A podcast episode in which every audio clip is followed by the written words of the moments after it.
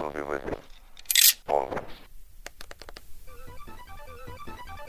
There are few decades in film history that have been as scrutinized as the 1980s.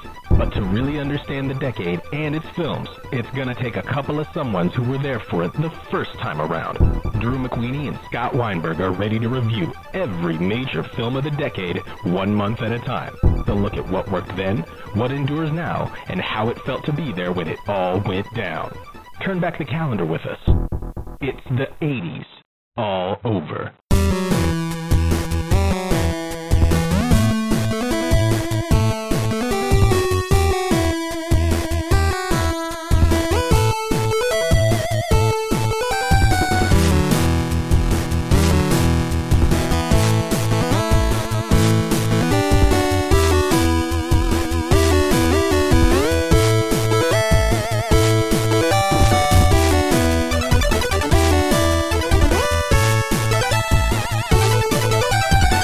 Everybody. I'm Drew McWeeny, and uh, as always, I'm joined by my co-host. Wait Scott. a minute. Where's the little history lesson? Today, my balls. You know, like, Did we? I don't think we did one. Drew, I want you to fabricate some sort of history wrap up right now.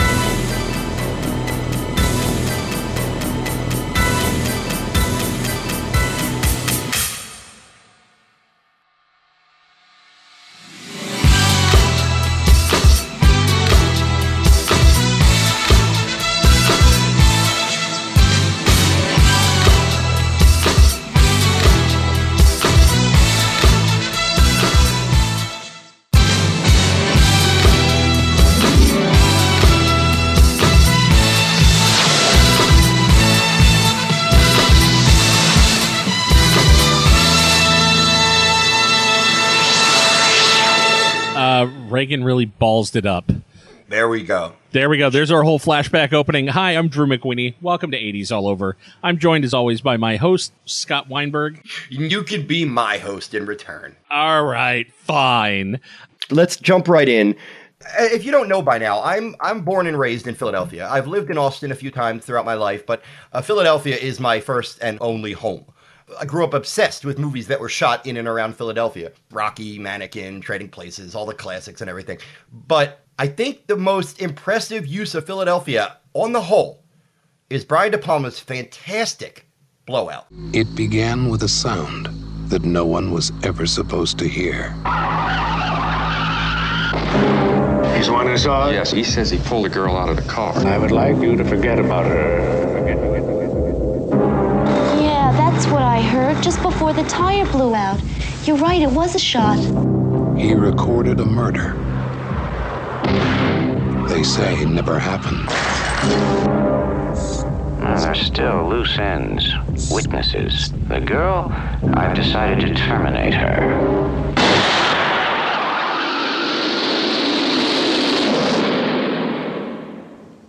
Brian De Palma's Blowout. Now you hear it. Now you don't. I think Blowout is Brian De Palma's best movie, and I think it's also John Travolta's finest performance. He breaks my heart in this movie. The movie is masterfully shot, brilliantly edited, very clever screenplay. How goddamn good is their bad guy? How good is their bad guy? John Lithgow, I mean, he's got like five or six scenes, and every time you see him, he's ominous and creepy. Blowout is essentially about a low budget filmmaker. He's a sound recordist. He's out in the park filming, and he hears uh, a car coming, and then he hears a bang. The car goes into the river. He jumps into the river, Travolta, and pulls out this woman, and another man dies. Turns out he's a very important politician. She may have been there for ulterior motives beyond just uh, man woman relations. this is the perfect post Chappaquiddick post JFK movie. This is the perfect thriller for an age where paranoia had kind of set in and nobody trusted what they were hearing anymore. It's crazy when you look at it now because it feels very contemporary. The idea that we don't believe what we see on the news, we shouldn't believe it. It's very easy to manipulate. It's very easy to create a narrative that gets sold and to watch how heartless the wiping away of people is in order to protect a secret is what I think makes this movie stand out. The human toll in Blowout is, is painted on a very personal level. It's got, I think, one of the greatest setups and punchlines in any thriller ever, where the last 10 seconds of this movie, if it doesn't land on you like a dump truck dropped off of a building, then you're just not watching the same movie I am. Uh, the first time I saw it, it destroyed me. It's so great. Yeah, it's got a dark ending and then a, a twisted little denouement. You like my French? I, love it. I love all the decisions that De Palma makes in this movie. I'm a huge De Palma fan. I don't love all his films. I think some of his films are half brilliant and half messy, but I think Blowout is if not his best, easily in his top three, without question. It's one of the ones where he got everything right. He just knew what he was doing. He hit the ground running. And I love that Travolta was so intimately involved with De Palma. And I think it's one of the reasons that this character really feels like a great fit for him. He's playing it so laid back. He's just a normal. He, there's no histrionics. There's no crazy heroism. As a movie star performance goes, he's remarkably normal. Yeah, he's really, really good in this film. And I don't, in general, think Travolta's that great of an actor. But if I were to point to one of his better performances or even best. And Nancy Allen, it, heartbreakingly great. She's so sweet and so funny. And this character could easily be played as a dumb casualty of this whole thing. And there's certainly a bimbo version of the character that could be played. But what Nancy Allen does so well is she keeps getting these little human moments that break through, whether it's how she fins off. Um, the horrible advances of Dennis Franz, or whether it's how she shines when she talks about her makeup work and what she wants to do in life, she really brings it to life and is very, very human and real. Tonight, an 80s all over Patreon exclusive interview with the star of Dressed to Kill, Blowout, and Robocop, Nancy Allen. And now, your hosts, Drew McWeeny and Scott Weinberg. In, in my personal opinion, I think it's the best work Travolta ever did on film. And I think a big part of that is the the way you two play off of each other in the movie. There's this wonderful sadness to it, and it really brings out strength in both of the characters. It's so different than your work in Carrie. Can you talk about him as an acting partner and the opportunity to work in such different roles with each other? John is a close to as, as close as you can get to a perfect acting partner because he's a wonderful collaborator. He's creative. He's improvisational. Uh, he's supportive. He's just a really he's a great partner. I first met him at the screen test for Carrie. I had actually rehearsed with Michael Talbot, who was also testing for that role.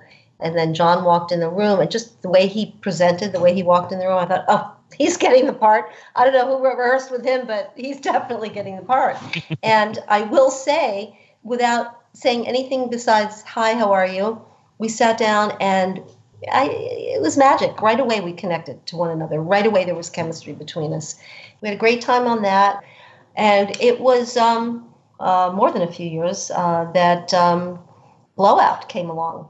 I was actually out of the country, and Brian called me and he said, Well, John wants to do the movie. And I said, Well, that's okay. That's exciting. It's going to be interesting. And he said, I asked him, Who do you see as your leading lady? And he said, I sure would love to work with Nancy again. So that's how that came to be. And um, I was a little bit, not reluctant, but concerned that maybe he had changed because he'd had Saturday Night Fever and Grease and so many things had been happening for him. But he showed up for the first rehearsal. He walked in, we hugged, we sat down, we started to read through the material, and he said, Hey, let's order a pizza. And it was like, Okay, we're back. This is it. It's us. And uh, nice. Yeah, it was nice. We're going to move from one of the best dramatic films of the year to, in my opinion, one of the best comedies of the year.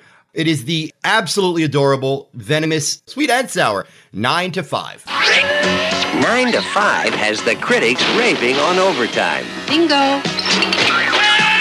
The comedy hit of the season, says CBS Radio. I'm no fool. I killed the boss. You think they're not going to fire me for a thing like that? Playboy magazine calls it the liveliest office party of the year.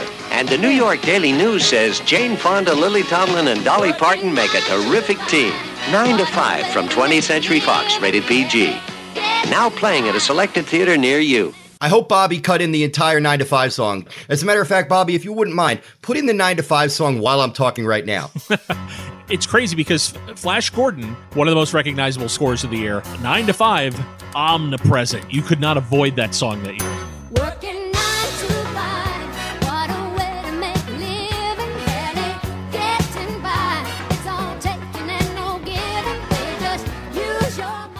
I want to get into the social impact of this movie for a guy like me in a minute, but let's just talk about the film as as as a movie. When did you first see it?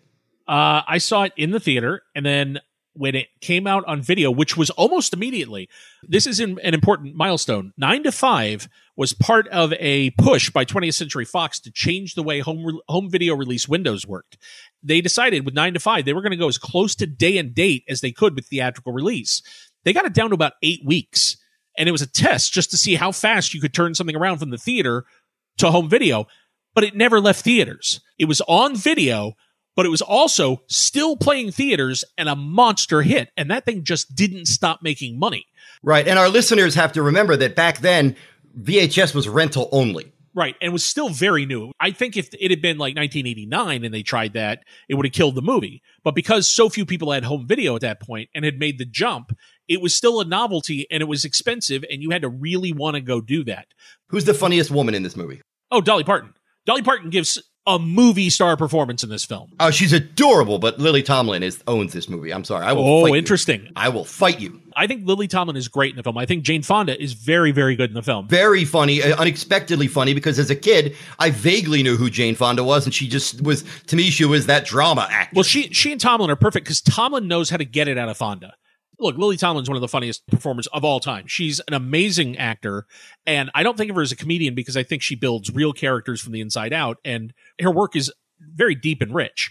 And I think she and Fonda, you see her teasing it out of Fonda in this movie. Dolly Parton is a force of nature. And I've got to imagine Colin Higgins, when he got her on set and he started to watch how she played off of the other two women, he had to be doing cartwheels behind the camera. He was so excited because she's great. She's a natural. yeah, you can't fake the chemistry that these three women have. The scene where they're getting stoned together. which was, by the way, a huge cultural scene for me because it normalized the idea of pot use as a bonding thing. This and Poltergeist made weed a little seem a little bit less creepy when I was a kid. I remember that that was, it made my parents deeply uncomfortable in the room because of the fact that it was treated as perfectly normal and acceptable. Yeah, several years ago, Drew, I did a, a panel at South by Southwest with uh, some people from the MPAA, and they told me, historically speaking, Nine to Five was one of their most controversial films ever because they got a lot of complaints about the marijuana scene. This is a tricky PG. I am blown away that this is a PG based on the gender politics in it, based on the insinuation of some of the stuff. When Jane Fonda's ex husband catches Dabney Coleman in the room where he's being held hostage, he's in the bondage gear, it looks like.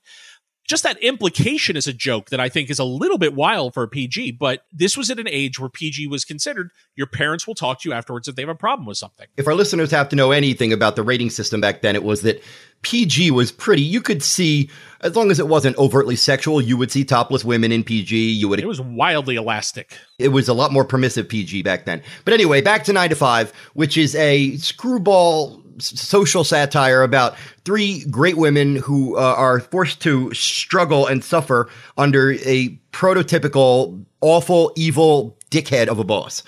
when they started developing it, it was something that Jane Fonda was going to make. Every version that they had was a drama, like it was a straight drama about the workplace and about inequality and about how things were having to change culturally. And it was Lily Tomlin and her producing partner who suggested to her, "This is a comedy." And it makes all the difference. They can get as as political as they want in this film, and they do. I think it's overtly political in terms of gender politic, but it's all treated through this crazy cartoonish filter and it makes it enormously palatable. I think it made that cultural conversation an easy one to have as opposed to an unpleasant one. And I think it's one of the reasons it was a hit. It elevates beyond. Oh, I think it's a, a really good comedy with four good. Dabney Coleman, by the way. Dabney Coleman is first rate. The most Dabney Coleman performance ever. Yeah, if you needed someone to play an insufferable, chauvinistic asshole and still be kind of funny and not be so hateful that you would walk out of the theater, Dabney Coleman is the best. How many times over the decade after this do you think somebody said to an actor, you know, like Dabney Coleman in 9 to 5, that character type, he nails it here, and you saw people doing him for the rest of the decade, like taking their cues from what he did here. How about a shout out for Dabney Coleman out there? I think one of my favorite things about the movie, when I was a kid, I didn't know anything about equality in the workplace. I saw 9 to 5 as a funny comedy. Probably didn't see that many comedies with women as leads, but that didn't register with me. To me, it was just another funny comedy. Throughout my young adulthood, whenever I would hear stories about how, oh, my boss at work is such a sexist pig, I think that shouldn't be happening anymore. Didn't people see 9 to 5? I honestly thought as a kid that, like, oh, now that 9 to 5 is out, people could just watch that movie and learn. That's not how you treat women in the office. And of course, that's, you know, naive, but I like to think that, that 9 to 5 also instilled in me a certain respect for women that maybe my father's generation didn't get. So for this one, I want to be a studio executive, and Scott, I want you to pitch me, and and don't don't give me the title, just pitch it like you would try and sell it in the room. Nah. Oh, oh, I'm sorry. Come in. Hi, my name is Scott Weinberg. I'm an aspiring screenwriter from Philadelphia. And uh, let me just, can I just do a little twirl before I sit down? Please. What a lovely, lovely blouse. Thank you. Uh, anyway, I have um, personally compromising photographs of Gabe Kaplan, Alex Karras, and Robert Klein. And I'm blackmailing them to star in this horrifically bad movie that I wrote about three mentally disabled uh, men who uh, decide that after their car is destroyed by a pothole, that they're going to uh, attack City Hall and, and take the mayor hostage and destroy him. Uh, it's called Nobody's Perfect, but I want to spell perfect with a K. I'll say yes, but only if I can get copies of those photos.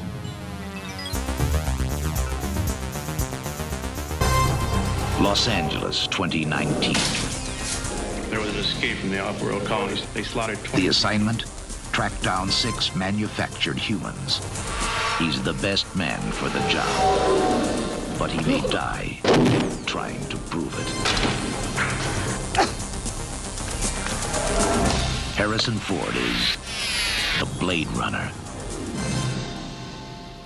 This is not an easy film to love, and it, it's never been an easy film to love in any form. I understand that. I loved it immediately and chemically. It transported me in a way that even Star Wars didn't. I felt like I stepped into Blade Runner. And at the end of that two hours, when I stepped back out of the theater and my dad was standing outside and I had to look around and the world was still the world, I don't think I've ever been that disappointed that I wasn't still in a movie.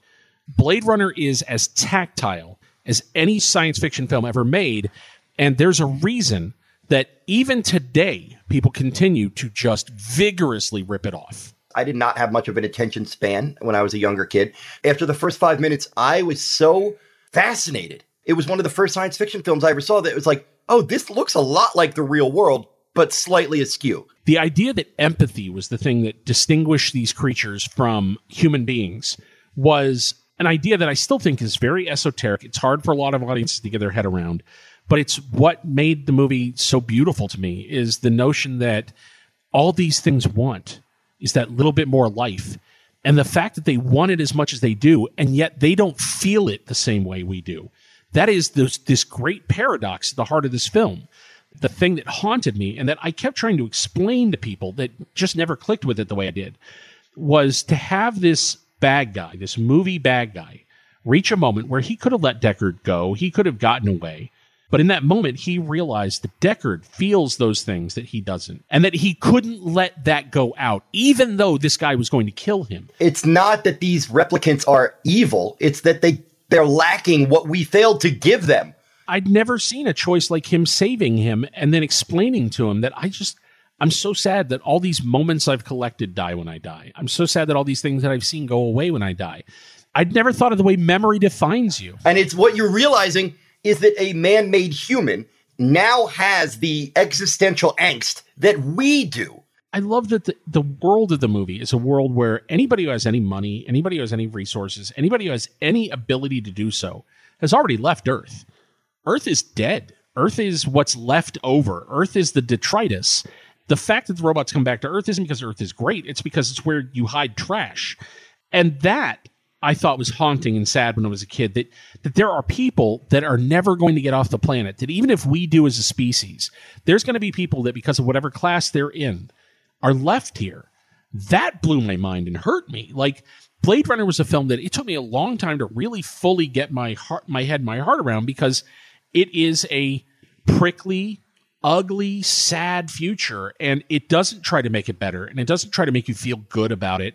It's a really broken-hearted movie and i still kind of can't believe a studio made it.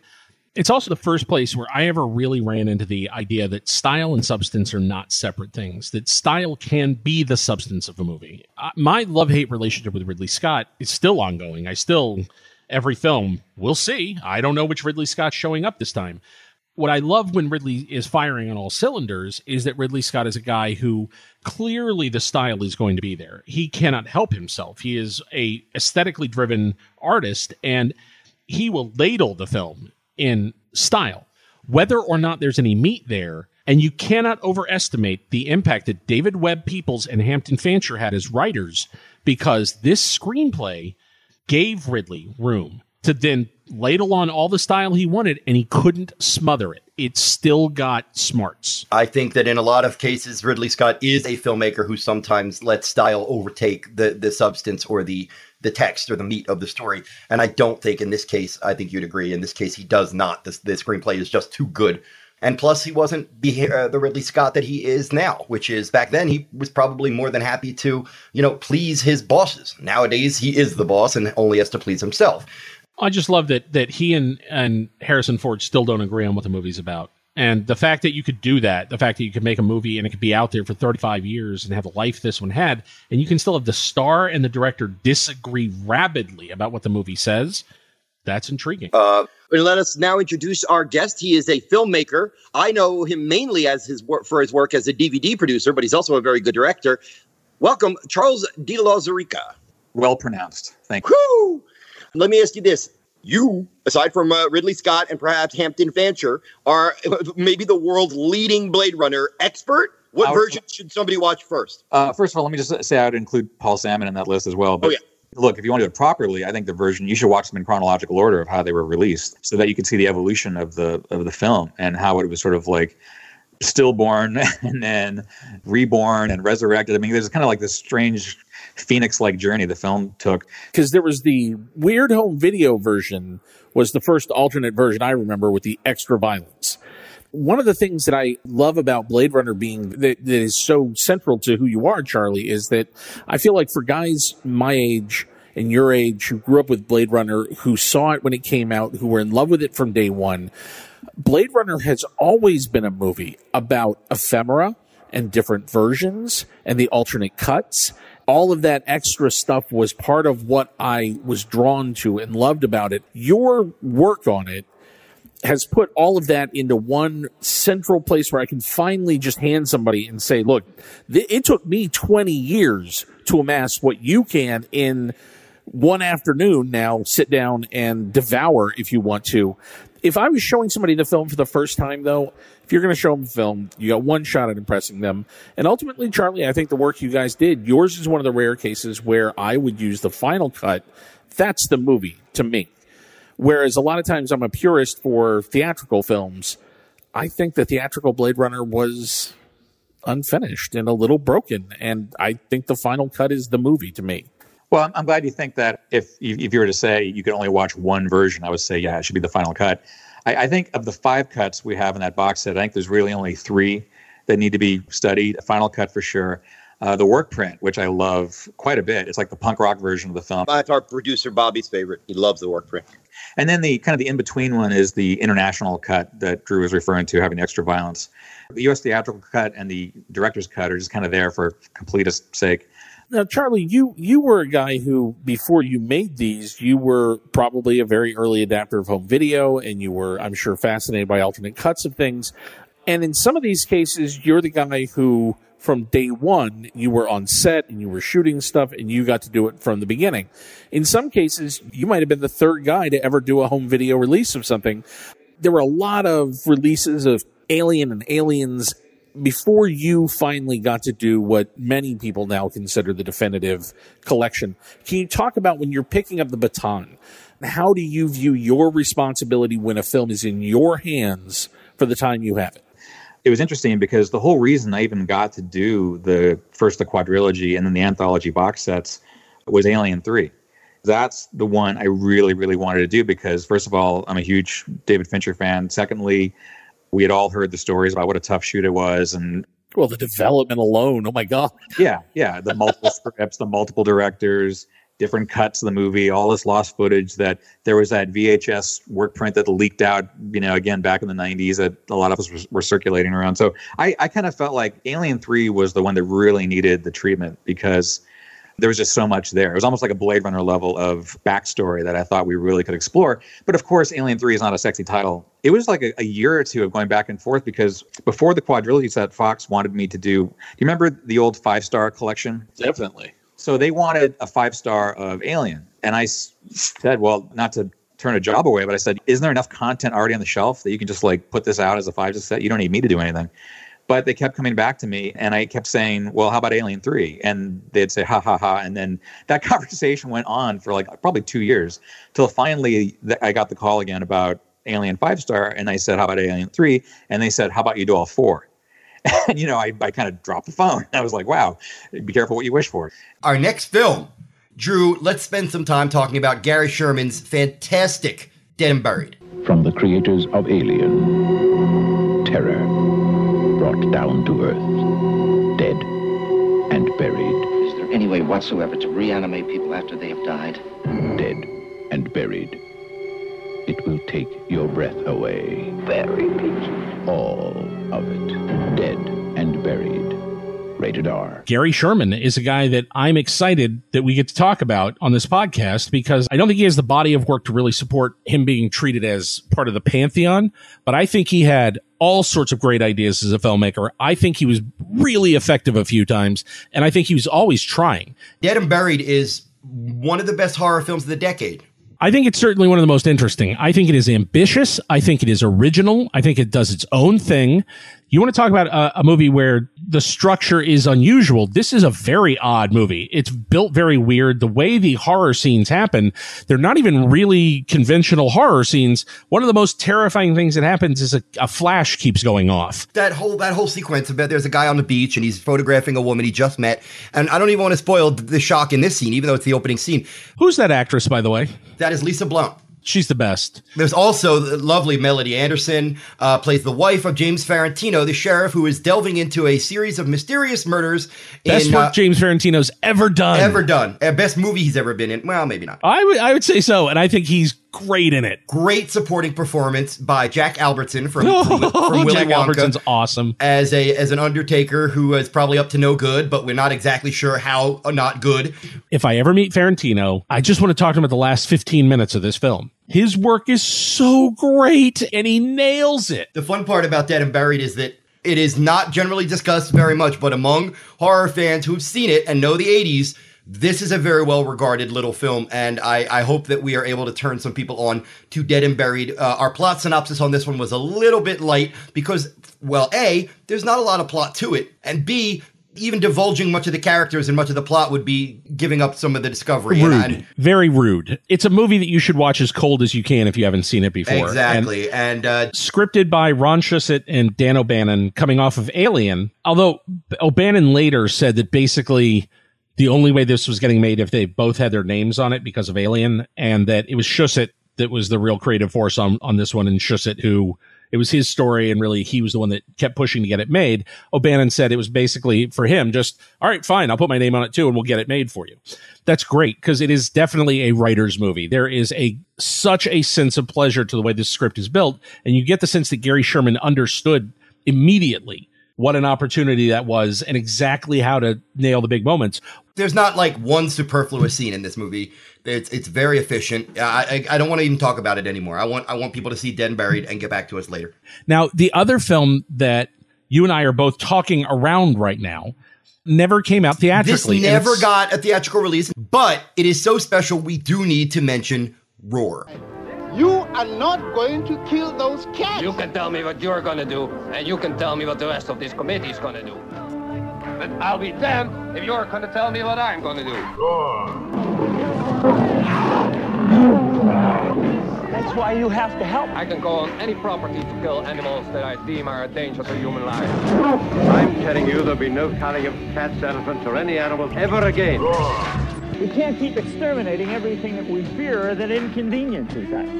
Let the zoos keep them alive. Roar is a work of terrorism.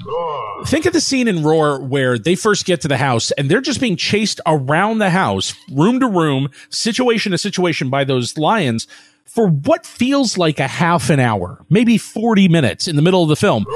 Oddly enough, Roar is a fascinating bad film relic. And it is available. It was re-released by Drafthouse. It is, uh, I believe, available as a DVD from Olive Films. And the irony is, Roar never got a North American theatrical release at all, but has been like celebrated in the last few years as a cult item. Savage Harvest did get a theatrical release, and it's infinitely more obscure than Roar. Well, the difference is Savage Harvest looks like it was made by people who did their best to keep their actors safe. Roar is the work of a lunatic, just a fucking lunatic who said, um, just get in front of the camera. We'll see what happens. And then stuff happens. Terrible stuff happens all through that movie. Roar is traumatic. It is such a crazy theatrical experience.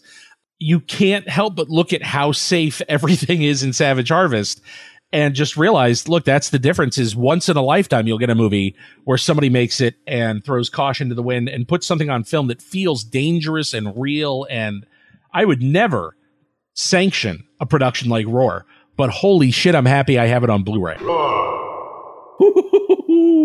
um, our next one is a- another entry in the 80s demolition derby of charming drunks. Scott, what did you make of Reuben Reuben? Gowan Evans McGland is a poet with uh, quite a reputation. Well, doesn't it bother you that you're almost as well known as a womanizer as you are a poet? No, no, no. What bothers me is that neither pays very well. Hundreds of women loved him, but she understood him. Reuben Reuben. I thought it was stupid, stupid. Here's my experience with Reuben Reuben. I'm watching it, and first of all, Tom Conti. As an asshole, just say it. Uh, just an asshole. He's just a drunken Scottish wrecking ball who is famous because he's a poet, and all he does is roll around, fuck up other people's marriages, have sex with people, get piss drunk in public, and then he falls in love with someone, and that's supposed to be redeeming in some way over the rest of the film. That wears thin early on, and then the movie kind of rolls along, and you wonder, okay, where are we going with this thing? And it takes a left turn in the last 14 seconds that is so dramatic that I felt like I got pranked. Like you, like you cut the film just to see what my reaction would be, because there's no fucking way that's how Reuben Reuben ends, man. It is the way. It is a crazy ending. And I watch it and I'm like, okay, yeah, this is definitely based on a play because that's that. and then I realized, oh, that play is based on a book. Literary irony of the highest uh, esteem or import. It's so up its own ass. It's just crazy where this movie goes. Uh, Reuben Reuben feels like somebody watched Arthur and said, let's do that, but let's go a lot darker with the ending. Imagine, imagine if you're watching Arthur, and at the end of it, John Gielgud goes, "I'll be right back. I'm going to go fix your tea." And Arthur goes, "Great." And John Gielgud walks in the other room, and Arthur grabs a gun and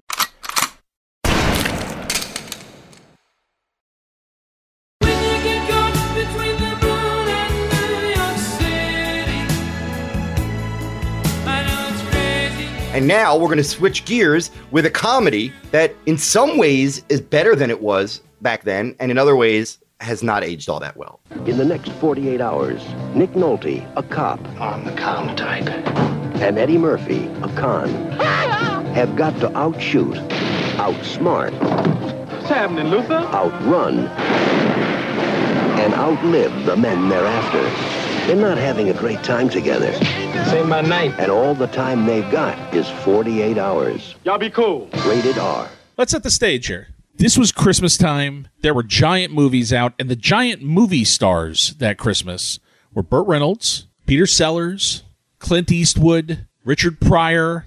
Those were the giant movie stars who were working. In the midst of all this, Paramount takes a shot on a kid who is starting to build buzz on television and a character actor who they've been working with and trying to push over as a movie star and had had very little luck with. Everybody who's listening to this, picture when you were 14 or 15 and there was just one comedian, no matter what they did, that's all your friends would talk about in school. That guy was Eddie Murphy. When he did Mr. Robinson's Neighborhood, when he did that bit where he dressed up as a white guy and went on the bus. And our parents didn't get it. He wasn't for them. They didn't know what was going on. 48 hours came out, and it was like a nuclear bomb went off. And he ate all the other movie stars that Christmas alive. Now, it's pretty raw, it's pretty violent for a comedy, and it's pretty uh, funny for an action movie, but it's got some racial themes. It's got some sexist themes. It's got some stuff that we look at now and go, ooh. There's two very different issues going on in this movie. The race stuff, I think, is aged great because it is edgy, uncomfortable, and it is angry. And it should be. There's nothing about it that is meant to be comfortable. The way Jack Cates talks, Jack Cates is a piece of shit. And he is an unmitigated, unrepentant. That's what I like about when I was a kid. I thought this guy was supposed to be like your TV cop hero. He's not.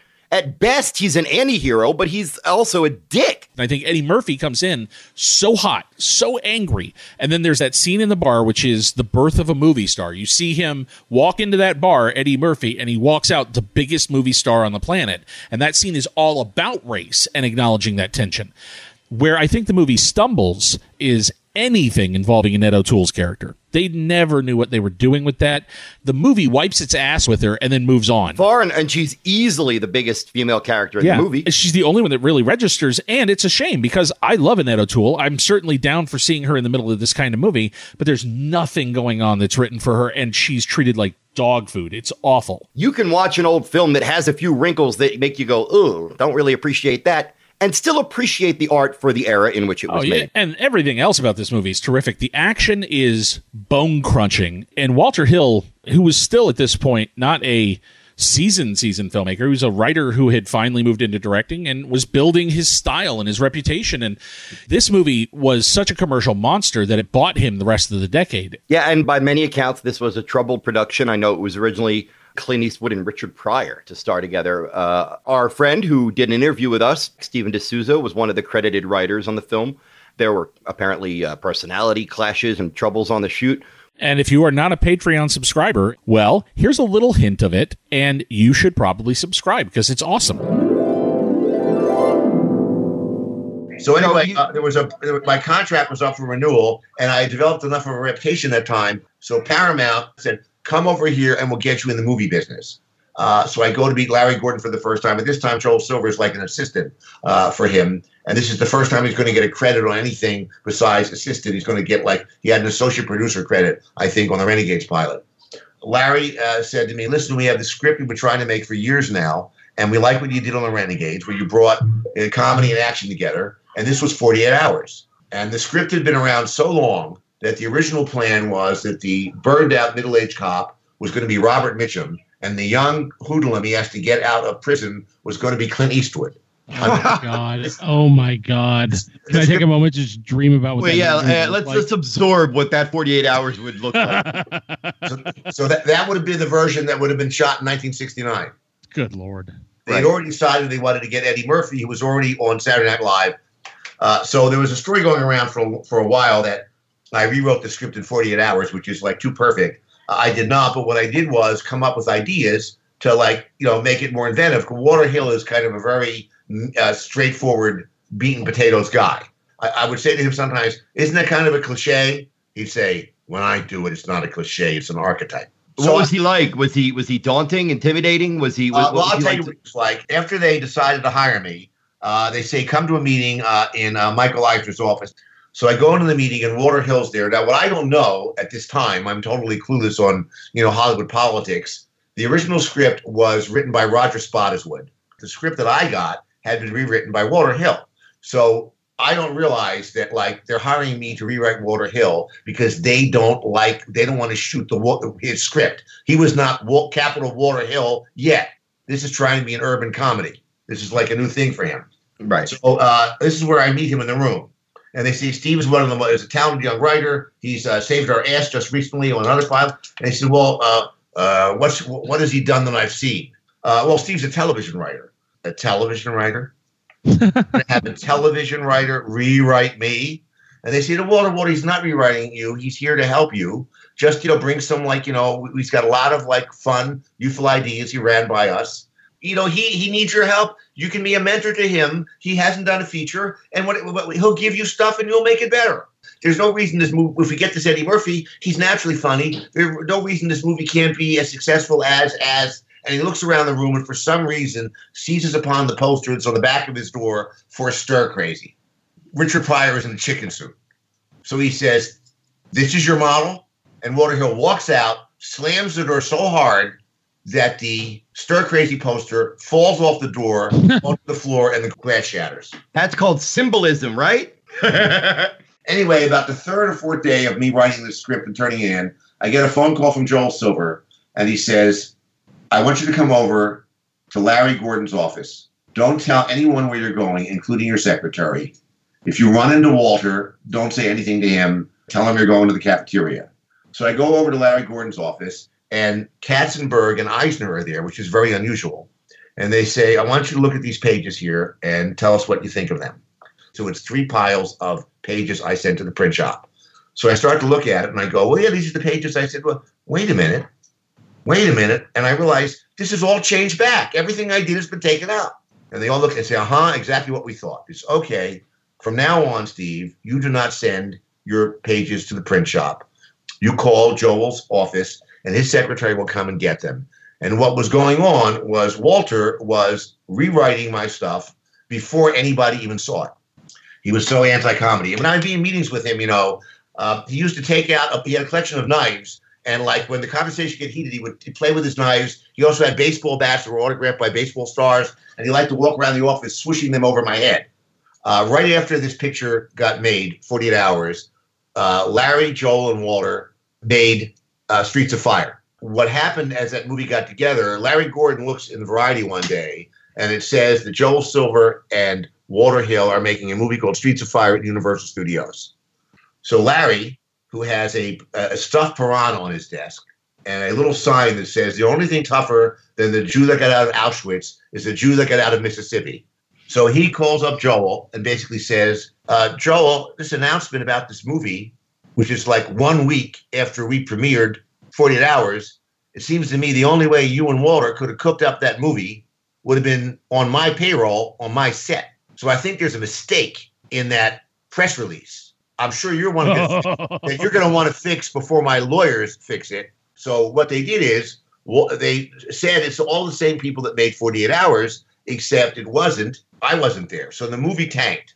I go to the Christmas party, and Joel says, "Listen, I should have called you back. Uh, I was wrong, uh, Walter. It was Walter. He made me do it. He, you know, we were doing the other movie with him, and like I couldn't do it. I, he he, would have he would have known I called you back from the set. When the movie came out, it tanked. You know, so uh, you know, let's just put it aside. I want to make another movie with you. You know who Arnold Schwarzenegger is? Albie Sherman has problems. Hey, look at this place. More than 10 people at one time, and there's no room to breathe. He's got problems you can't believe. My Albie is the politest boy in this family. Albie doesn't like problems in his life. Buy a restaurant for dumping one board and taking up with another one? Oh my God, what an uncle. Well, you know I love you. Isn't that enough? No. Over the Brooklyn Bridge, a film by Menachem Golan with Elliott Gould, Burt Young, Margaux Hemingway, Burt Young, Sid Caesar, Burt Young, Shelley Winters, and Burt Young. Burt Young. Burt Young.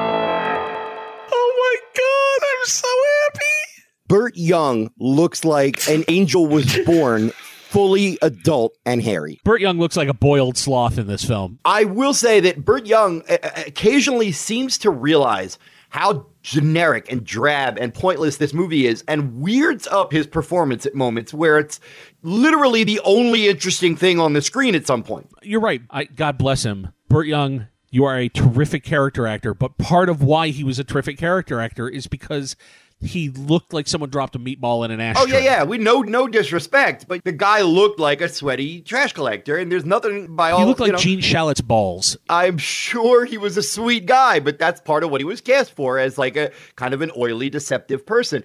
The unpredictability of Burt Young is literally the only thing that kept me afloat. Well, that and I had to watch it for this fucking podcast. Burt Young always looks like he smells like ham. Wet ham. Burt Young looks like he's going for the world record sweating record. Yeah, Burt Young looks like he hasn't slept since 1953. Burt Young looks like a fairy turned a mushroom into a man. I owe Burt Young so many fucking apologies. Like, no doubt. Until I actually heard all of the dunks in a row, I, Yeah. I had not felt bad. Now, now maybe I feel bad. I did correct it. Burt Young is still with us. I said was, uh, and it made it sound like he was the late Burt Young, but thankfully he is still with us, so I apologize for that. Oh boy, uh, yeah, that's going to be a great bonus episode when we finally get him on and apologize for an hour. Um, Uh, you know what? Here's the thing. I, I'm pretty sure Burt Young has a mirror, dude. Burt Young looks like a pile of mashed potatoes just hit puberty. Burt Young. See, I'm trying to make mine a little bit nicer. now, Burt Young looks like a limited edition garbage pail kid that was very difficult to find. Burt Young looks like a werewolf with mange. All right, well, we now need to start delineating between the two different types of Burt Young performance the Burt Young where he's eating something, and Burt Young where he's not eating something. And I much prefer the former to the latter because when Burt Young is eating, he does this business with his hands and he, he has to chew before he can say, Get the fuck out of here. I know we always say that, you know, he looks like Winnie the Pooh was shaven and dunked in a honey jar. I know we always say he looks like a meatball that rolled around on the floor for a month. But, and I say this with all sincerity now, I fucking love Burt Young. I love him in this. He's in one scene in this movie and he's great. Oh yeah. And in that one scene, it's hard to tell where the plate of meatballs and spaghetti ends and he begins, but it's oh. fine. It's completely fine. He's great, and I agree with you. Both movies he shows up in this month are better for him being in them. Our next movie is arguably one of the most significant films of the decade. Arguably, schmarguably. Not just one of the biggest hits of all time, but culturally, this became everything for the summer of 1982. Let's get into E.T., the extraterrestrial, and his adventures on Earth.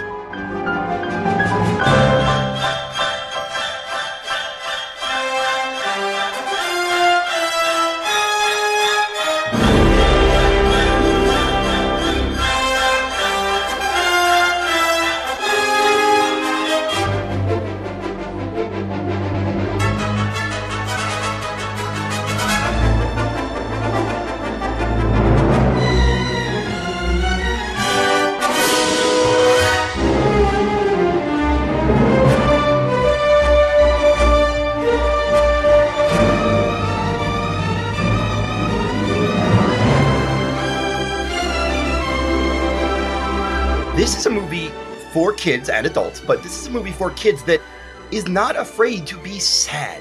Like Bambi, like Old Yeller, like a lot of classic family films that dip their toe into mortality and sadness and dealing with trauma. Absolutely beautiful. I mean, it works great as an adventure story. It works great as a character study about a young boy.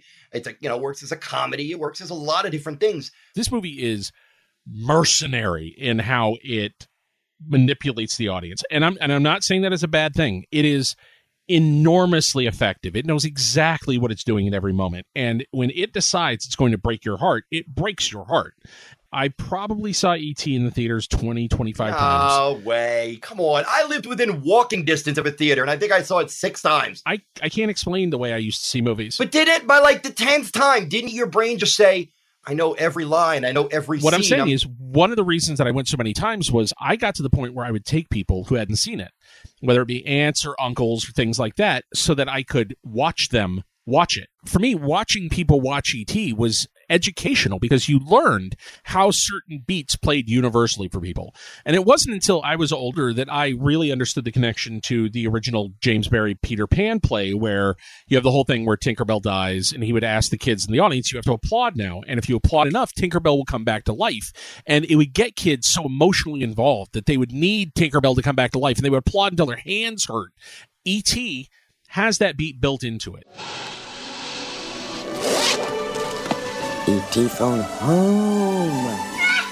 Home, phone home, phone home. Does this mean they're coming? Yes. although we weren't applauding and nobody was telling us what we had to do, when people broke and started sobbing in the theater, that was that moment where all of us were having the same exact emotional charge. And then he would come back to life. And to watch that play to a crowd over and over, I learned everything about how drama affects people, about how movies and music and cutting and the performance all comes together to make this thing that you can just put it into any room and people who have a million movies they've seen and people who have seen three movies are still going to have the same emotional sort of bombshell reaction. It was remarkable to watch how effective it was. Yeah, and, and it just cemented Spielberg as the guy who can do it all. I mean, the stuff with Dee Wallace, how was she not nominated for this movie, Drew? How is Dee Wallace not nominated? I'm sorry, I'm getting angry. Dee Wallace in this movie is one of the great screen divorcees. She's a woman who is struggling to hold things together, and the relationship she has with the children, and not just her children, but the children from the neighborhood.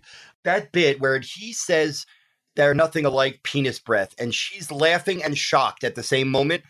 One of the best moments I've ever seen a person act with a child. She is wonderful. Drew Barrymore, her reaction to E.T. makes the film infinitely less ridiculous. That's the thing, man. E.T. barely works as a, a technical trick. I think E.T. is held together by scotch tape and prayer.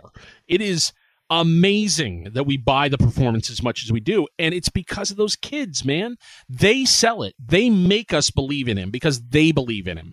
And whether it's Barrymore sobbing or whether it's Elliot playing with action figures with him to explain what Star Wars is and things, the kids are so relentlessly real that after a while you have to buy this rubber thing as alive because they invest it with that. E.T. is not only one of the best films of the decade, it is one of the best films I've ever seen about friendship, about loss, sticking up for your brothers and sisters, literally. And, and it's not even my favorite Spielberg film. It's kind of a miracle we never got a sequel to it, and I'm really glad that they never bothered. Oh, I have a feeling that, that Spielberg's got his foot on that door going, no, no, The closest they came was the ride that they put in out here at uh, Universal. And when I was a tour guide, the ride you would go to his planet with him, and you would go through and you'd ride around his planet. At the very beginning of the ride, when you went in, you were supposed to say your name to ET as you went by, and then if you timed it right, and it should work out, then as you come out, ET waves and he says your name goodbye.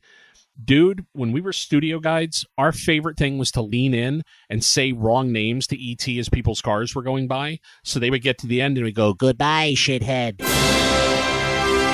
It was so much fun, and we got in so much trouble for it. All right, well, uh, I'm walking into your office. You're sitting at your desk. Uh, hi, I uh, I represent Steven Spielberg and Universal Pictures. We want to use M&M's candy in our upcoming film. Uh, it's called E.T., and it's about a creature that befriends a young boy, and we need a candy that kids know.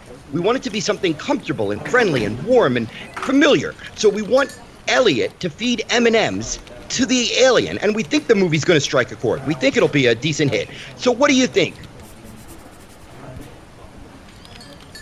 You want a monster to eat our candy on screen. No, he's not. He's a Can I, monster. can I see a pic? Can I see a picture of the monster? We don't have. All right, here. He literally looks like he's been pooped out of another monster. I do not believe I want to see him eating our Sir, product. have Thank you, you. seen 1941? No, I'm I- getting. I'm getting a page on my 1982 pager. It says that. Oh, the Reese's peanut butter cup people just made a candy that looks just like yours. So I think I'll go across the street and offer them. Apparently, Good they're luck with called that, sir. They're called Reese's Parts, I think, and they're going to be huge. So f you, M&M Mars. Bye bye and scene. Thank. that is what happened at M&M Mars. Goodbye, shithead. Now we're going to move on to a very easily one of the most controversial films of the 1980s. Do you want to see something really scary? This summer, four acclaimed directors George Miller, John Landis, Joe Dante, and Steven Spielberg take you to another dimension.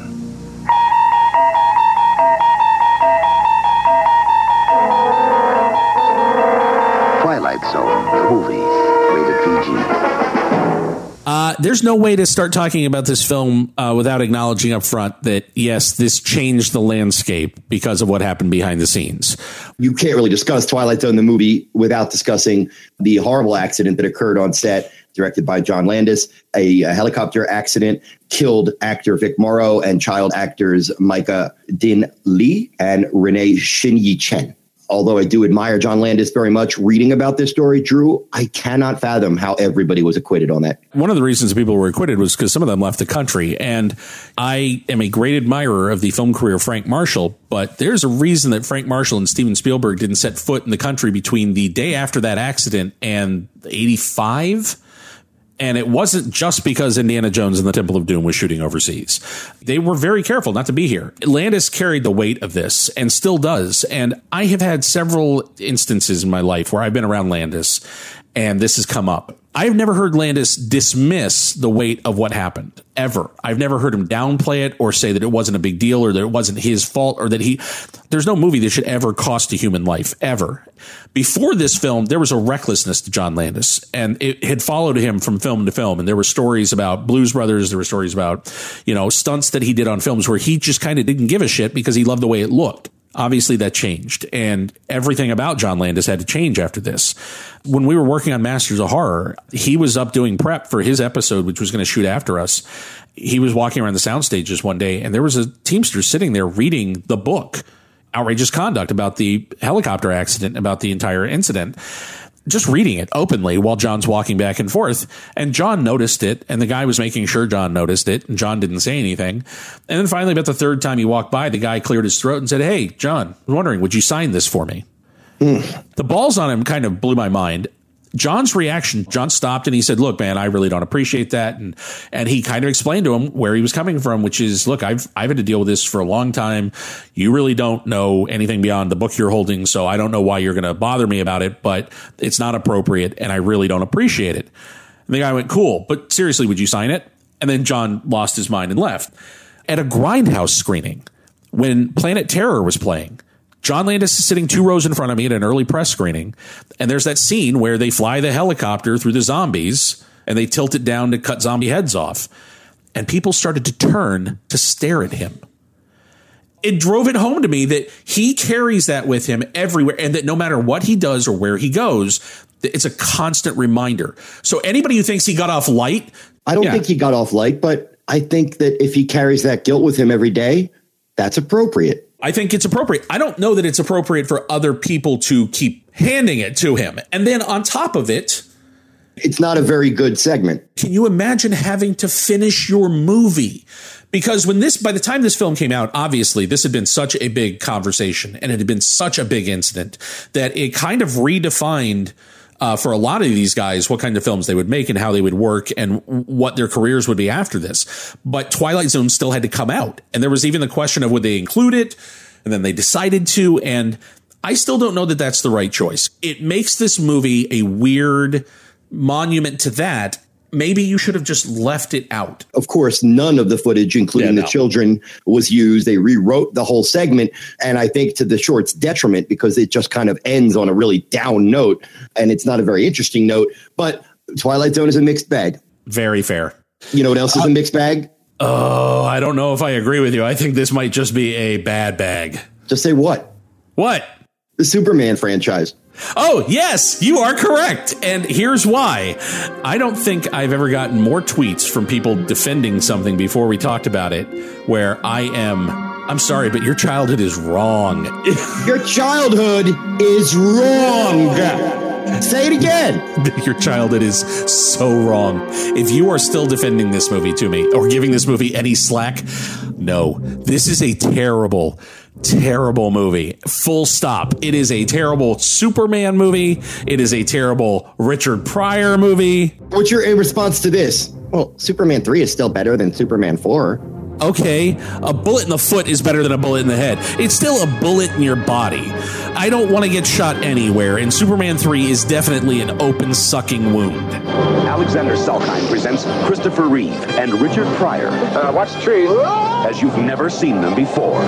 With more action, more twists. You're going to go down in history as the man who killed Superman. No. And more fun. Oh, I'm sorry. Than Superman has ever had before. Superman 3, rated PG. Starts Friday, June 17th. All right, where do we begin? Let's start with that opening title sequence. Let's start where they started. No, no, no. Let's save that. I want you to give give our listeners, if you would, a little background on Donner, Donner, and Lester, and then Lester. Yeah. Okay. So here's the math problem that we're facing the Superman franchise. Superman 1, largely successful because it's almost entirely Richard Donner. Superman 2, mixed bag. There's a lot of really good Superman 2. There's some terrible Superman 2. There's Richard Donner Superman 2, and there's Richard Lester Superman 2, and they're all mixed up together. It's chocolate and Miracle Whip. So this third one is 100% Miracle Whip. It's just that. And it's all Richard Lester. And Richard Lester doesn't just hate Superman. Richard Lester misunderstands every appealing thing about Superman fundamentally. There is not one comedic beat in this film that works. Not one. And it all, uh, as Drew mentioned, the stage is set with this interminable opening credit sequence. With is, uh, I, I don't get what we're looking at here. What are we watching? I feel like the entire film would play a little bit better if you just on the soundtrack just put a constant fart sound for the entire film because that's what it is. It's just a slow release fart.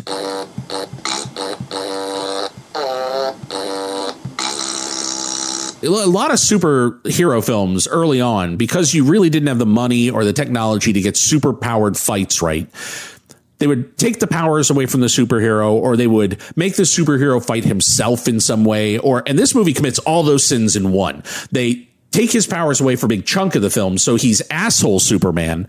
And then once he's done being asshole superman it's resolved by him having a ridiculous metaphorical fight with himself in a junkyard uh, uh. It's nonsense. I I get that it's staged well, and this is the argument that, that I keep getting from people that the, you know there's people who oh there's this moment in the film where the the woman turns into a robot and it really traumatized me as a child. All right, first of all, Cupcake, you were a little tender because that's not scary. I know there's a lot of scary stuff from the '80s that we saw as kids. That is a ridiculous beat in the middle of a ridiculous sequence, and if that traumatized you, you were you saw it too young because it's not scary. There's other red flags too. Tell the story about how Richard Pryor got involved in a superhero movie. Uh, I he owed Coke money. Um, no, I, I thought I could have sworn I remembered the anecdote how he mentioned on the Tonight Show that he loved Superman. What do you go to What do you go to see? Pictures? What kind? You, you go to see comedies mainly? Oh, I want to see Superman 2. Superman 2? That's my. That's what I'm waiting on to see. Really? Yeah. So did you see Superman 1? Sure. Well, this one, you know, remember the people was in the glass? Yeah. Well, he goes and gets them Yeah. and brings them back to Earth accidentally. And there's four Supermans. I didn't know that. Yeah, and a one Superwoman. Oh, it's going to be good. The previews are great. We were sitting in there. Yeah, it's soup. we'll be right back. And the Salkinds reached out and said, "We want you to be in a Superman movie," and they wrote it around him. It's funny. I was talking before we went on the air. I was talking with Bobby, uh, our producer, and he made the comparison between this film and uh, Star Trek Four. Which Star Trek Four, if you know the backstory on that, was developed as a Earthbound time traveling story so that Eddie Murphy could be in it. And he was going to be the Catherine Hicks character. And that whole thing was designed so that Eddie Murphy, who was a rabid Star Trek fan who told Paramount, I want to be in Star Trek, could be in a Star Trek movie. Thankfully, somebody at Paramount realized that's crazy and didn't let it happen. And somebody at Warner Brothers clearly didn't give a shit and said, Richard Pryor's got bills. Let's go ahead and put him in Superman 3. And his character is, I'm sorry, it's a garbage character. He's a guy who at the beginning is having an argument in the unemployment office because he can't get work anywhere. And then they put him in front of a computer and within a day, he has not only become the world's preeminent computer programming genius, but he has designed a program that will siphon money out of bank accounts, little half pennies, and make him a millionaire, which draws the attention of the film's big bad guy, who then puts him to work as a criminal hacker mastermind for him.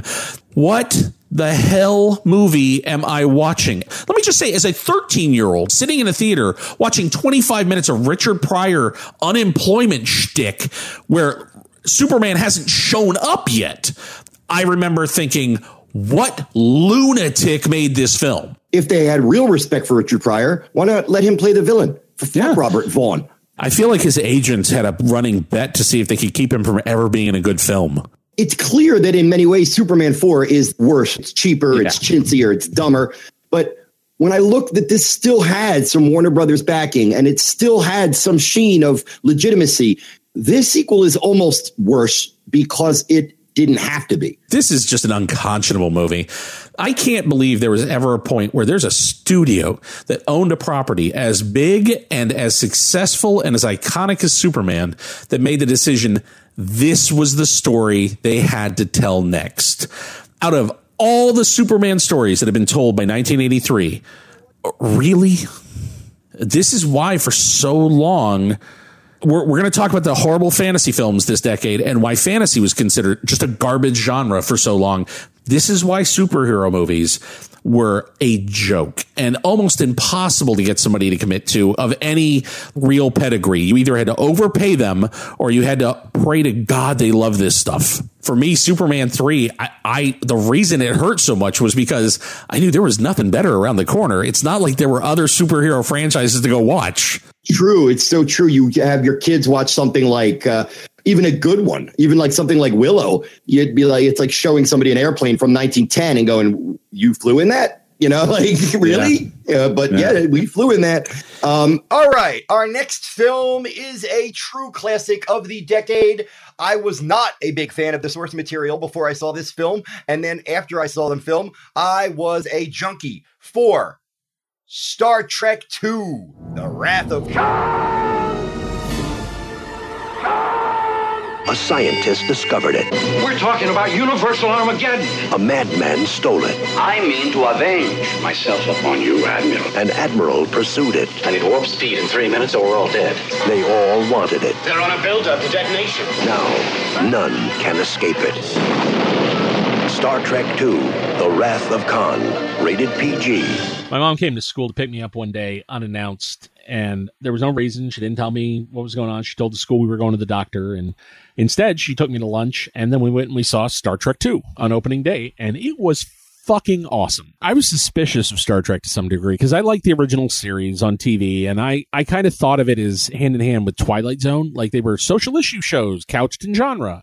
Star Wars was my real love. I was Uh, our generation thought Star Wars was fun and Star Trek was a little starchy and dry. my mom was the one that that really was advocating for Star Trek being awesome. And so I think both of us that day walked out feeling differently about Star Trek, like really excited by the future of Star Trek. And that's what Star Trek 2 gave back to Star Trek fans was the idea that there is a future for this thing that you love. So much fun. Star Trek 2 is just a great space adventure. You will get to know those characters, but even if you don't know them, it works as a standalone three act adventure movie. And Drew, talk about the importance of bringing in new blood into an established system because Nicholas Meyer is who saved this franchise. Nicholas Meyer and Harv Bennett as a production unit came in and kind of they really didn't know what to do after the motion picture. The fact that they stripped this down and they started making it as a TV movie says everything. It is a film that won its way back onto the big screen. What happened was they they realized that when you have Kirk, Spock, and Bones, you have the perfect storytelling unit. And Montalban understood that this was for him a once in a lifetime opportunity. And not many people ever gave Ricardo Montalban the chance to play this kind of role. And again, you want to talk about representation and about things that could or couldn't happen. For Hollywood not to realize what he was when he was in his prime, when he was younger and beautiful, and he could have played 15 to 20 years of this stuff, it's a real shame. It's a real mistake on their part because clearly Montalban was a beast. And if you gave him something to do, the guy was on fire. Dude, he is suave. He is built like a brick shit house. Who else are you going to throw against Shatner? Because it's not like you're dealing with a shrinking lily of a uh, actor. You gotta you gotta go toe to toe with that. He did. I'll also say that this movie has a very special place in my heart. It is the first time I ever saw a movie make Toshi cry. Ship. Out of danger. Yes. Don't grieve, Admiral. Just logical. The needs of the many outweigh. The needs of the few. Or the one. uh, Toshi's like gateway movie was the J.J. Abrams Star Trek and Speed Racer. That was the year that he kind of fell in love with movies. So Star Trek was important to him. And when they sent the Blu-rays out that year, we went through. This is actually where Film Nerd 2.0 began. Was writing about him watching the Star Trek movies with me. The only time I saw him cry that hard for a death in a movie in that same era was when Godzilla died in the 1954 film. So that's weird. You're got a weird kid. That lets you know where Toshi's heart was, man. He he couldn't take it when Spock died. He couldn't take it when Godzilla died. And actually, Toshi, how much do you love Star Trek? I really like Star Trek. Yeah, I just like Star Trek a lot. Out of the movies, which one do you watch the most now? That's hard. Maybe maybe Star Trek two. Wait, which movies are it? All of them or just the original movies? What's your favorite part about Wrath of Khan? Well, I really like watching the space battles and all that. I agree. I think the space battles in that movie are hot. It's the first time they got that they're naval battles, and they really shot them like naval battles in that movie. Drew, would you believe me if I told you that Star Trek the Motion Picture actually made a little more money dom- domestically than 2 did? I would because the first one came out with a, a hype campaign that was almost unequaled. I think the biggest thing I'd ever seen before that point, marketing wise, was Superman, but it was gigantic. They sold the shit out of it. The Star Trek films were remarkably consistent. I'll run through these real quick while you put your kid to bed. Uh, Star Trek, 82 million. Star Trek 2, 79 million. Star Trek 3, 76 million. Star Trek 4, 110 million. People like those whales. And then the weird part, after part 4, which was the biggest one by far, Star Trek 5, 52. How does that happen? Captain Kirk is climbing a mountain. Why is he climbing a mountain? Um, all right, we're going to move on. And this next one, Our next one is a wide release studio comedy starring a beloved actress we all love. I love Jane Wagner and I love Lily Tomlin. And I love Jane Wagner and Lily Tomlin working together. But The Incredible Shrinking Woman is a fucking hate crime. This is the story of Pat Kramer. Pat's not quite herself these days. Uh, she has this little problem that keeps getting littler. You might even call it an identity crisis. No one could find her. Lily Tomlin is the incredible shrinking woman. There are two totally different films at work here. One film, the one that Jane Wagner probably wrote and that Lily Tomlin had in her head, is not bad. And it's like Lily Tomlin is standing about three feet from you, trying to explain that movie to you quietly and rationally. And at the exact same time, Joel Schumacher is standing six inches from you, screaming at you and whacking you with a piece of formica. Joel Schumacher, a costume designer who was enlisted to be the director after John Landis left the project. It was his first directorial effort. It's easy to knock Joel Schumacher. I knock Joel Schumacher because he has legitimately horrifying fucking taste as a filmmaker. For those who don't know, The Incredible Shrinking Woman is a comedic retelling of Richard Matheson's classic story, which was told in a brilliant film in 1957. Uh, allegedly comedic. Ostensibly a comedic retelling of a classic tale about a woman who, thanks to a collection of, of household chemicals being combined, finds herself shrinking, shrinking, shrinking ever so uh, gradually uh, throughout the film. And woe, all the wackiness that ensues. Turn the image off. Just put the movie on, turn away from it. Here's what you're going to hear for two hours. It is a hodgepodge of horrible noise and people screaming and yelling. And there's not one scene in this movie that plays out like a scene. I'll give you that the tone is constantly manic where it should be pitched at a more even keel. Look, we could talk all day about, say, Steven Spielberg and the way he took Robert Altman's kind of lead and then moved that into the suburban milieu and started figuring out, ah, if I shoot this where kids are talking over each other and there's stuff going on in the room and adults are having a conversation and there's four levels of sound happening, that's reality. That's what chaos actually sounds like in a house.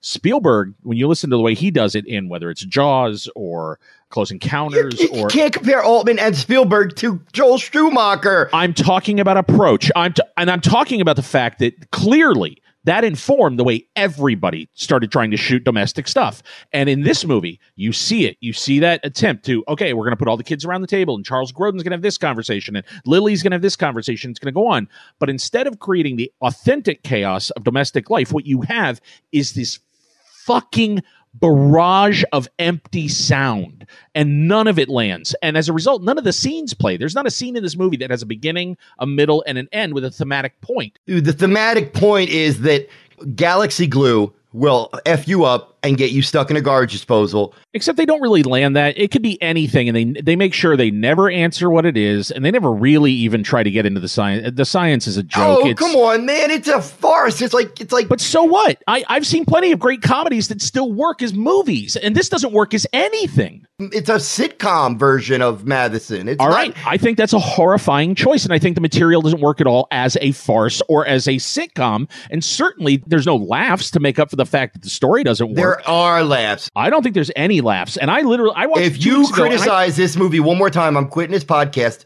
and we're done. this movie is photographed like someone wiped their dick on the camera lens. Wow. All right. You know what, though? Will you give it at least some credit for trying to do the hyper stylized suburbia prior to Tim Burton kind of mastering that hyper stylized suburbia in, say, Edward Scissorhands? Okay, so they managed to capture a really ugly, vivid hue. But like, I look at how they try to include, say, Lily Tomlin's other characters, and they try to work in ways for her to play the neighbor and the the telephone operator. Not one of those adds anything to the movie. Her playing the neighbor doesn't inform anything, and it doesn't add anything. Her playing the telephone operator isn't funny. It's not a good cutaway. And Charles Grodin, who we both have declared that we love Charles Grodin, he's a genius. He Without is question. lost here. So I'm assuming that you don't like the film once it devolves into Mark freak over the top cokehead Blankfield. You mean and, when there's a know, gorilla on a skateboard flipping the bird? No, n- not a fan. Rick Baker in the gorilla suit on a with, with the invisible with the shrinking woman around his collar? I admire Rick Baker. It doesn't make me like this movie even I, I, no, I don't like any movie that has a gorilla in Act Three. I when in a couple years we'll get to Trading Places. I, I adore Trading Places, and that garbage with the gorilla in Act Three is so terrible. And I think they kind of got it from this movie. Uh, it's time, Drew. We've been looking forward to this for a long time. On a distant planet, a great kingdom was ravaged by beings who came from the future to conquer the universe. Now, the only survivors follow a doubtful seer and a throneless king. Columbia Pictures presents a world apart from anything you have seen before. Krull. Is that Liam Neeson? Sure is. Robbie Coltrane? Like, what do you, what, what's going on here? It's got major problems, but there's there's still a lot I like about this movie. Wait, major problems? You don't say. I've seen the movie at least four times over the course of my life, and I'm not exactly sure of the inciting incident. Uh, the inciting incident is the uh, Beast's castle lands and steals the girl from the wedding. It's your highness, basically. So I'm watching Krull and I'm like, oh, the web sequence. I remember this. This is really cool. And it still kind of holds up. And then another 15 minutes of, what was I thinking? And then there's a good chase or a good battle. And I'm like, yeah, this is what I liked. And the score is good. And there's, oh, that was a good. And then another 15 minutes with, where's this going? What am I watching? I hate this movie. I think there's so many bad choices that it's almost hard to know where to unravel. Let's start with the bad guys, the stormtroopers that spend the movie showing up, running away, showing up, running away. Rising out of the water in a very photogenic fashion. They are well sculpted to look at. Those people never had a day of training in those suits. Those fight scenes are fucking terrible. Terrible. There's scenes in this movie where when you look at the guy in the foreground and you look at any of the fights in the background, they're laughable. They're ridiculous. They don't know how to stand. They then don't know don't where to. look at the background. Drew, you just solved the film's problem. If you don't like the background Well, it's no better in the foreground. The staging of any of those fights, there's not one convincing piece of hand to hand combat in the movie. There's not a moment where the swords or any of the weaponry is interestingly used. And the movie spends an entire film building up to the use of a frisbee with knives on it that does nothing. The glaive was not supposed to be the hero of the film. It was his acquisition of said weapon that l- allowed Prince Colwyn to find his bravery. What is wrong Yeah, with no, you? This is a terrible film. I remember reading at the time about the money spent to develop The Beast. You build the entire movie to this thing that you're going to finally fight. A thing that they spent a million dollars, million and a half dollars to build, a thing that was underwritten by another corporation because it was so complicated. And when it finally shows up, they have to shoot it through a distortion filter and never actually show the suit because it's just a terrible animatronic sculpture that does nothing. Maybe the original scope of the screenplay was that the beast was supposed to look like a misshapen lava lamp. Maybe you don't know, Drew. You weren't on set. It's a disaster. I find it interesting that oh, we've done now almost 50 episodes, and the film that we've had the biggest disagreement on by far is a film that I once described as Zardoz Jr. Peter Yates, he's a terrific filmmaker who shouldn't have been making this kind of film. And when you read the interviews with him, this is the kind of filmmaking conversation that drives me crazy. I decided I wanted to doodle around in the fantasy pond a bit and just get my feet wet and uh, see what it was like and uh, whatever. I, You do an amazing Peter Yates impression, or it sounds more like Terry Jones doing spam. Yeah, no, it's that's exactly what he sounds like. Go look at an interview. It's crazy. Um, but no, it's baffling to me that you would make a film, any film, where you're just kind of dabbling in a genre for the sake of it, especially one as expensive and difficult and as, frankly, unfinished as Krull. Like he knew going into it, this thing didn't work on the page, and just thought he'd improvise his way through the thing and figure it out as he went. And Uh, if Krull is a stew, what are the ingredients? Butt? No, King Arthur, not butt. Okay, well, King Arthur and butt. And Star Wars. That's the other thing is it's I want to make a medieval movie. I want to make a science fiction movie. Well, we'll do a little bit of both. it's not exactly a good point. It's not exactly medieval. It's and it's it's high fantasy, but then it starts to get into legit sci-fi for a little bit there. Clearly, the beast is from another planet, and it's like it's a sci-fi movie where they even talk about you'll rule the other worlds as well. We've got to talk about the other thing that drove me crazy in this viewing because I almost couldn't watch it again. I stopped and I reached out to Bobby because it was like, Bobby, this is going to drive me nuts.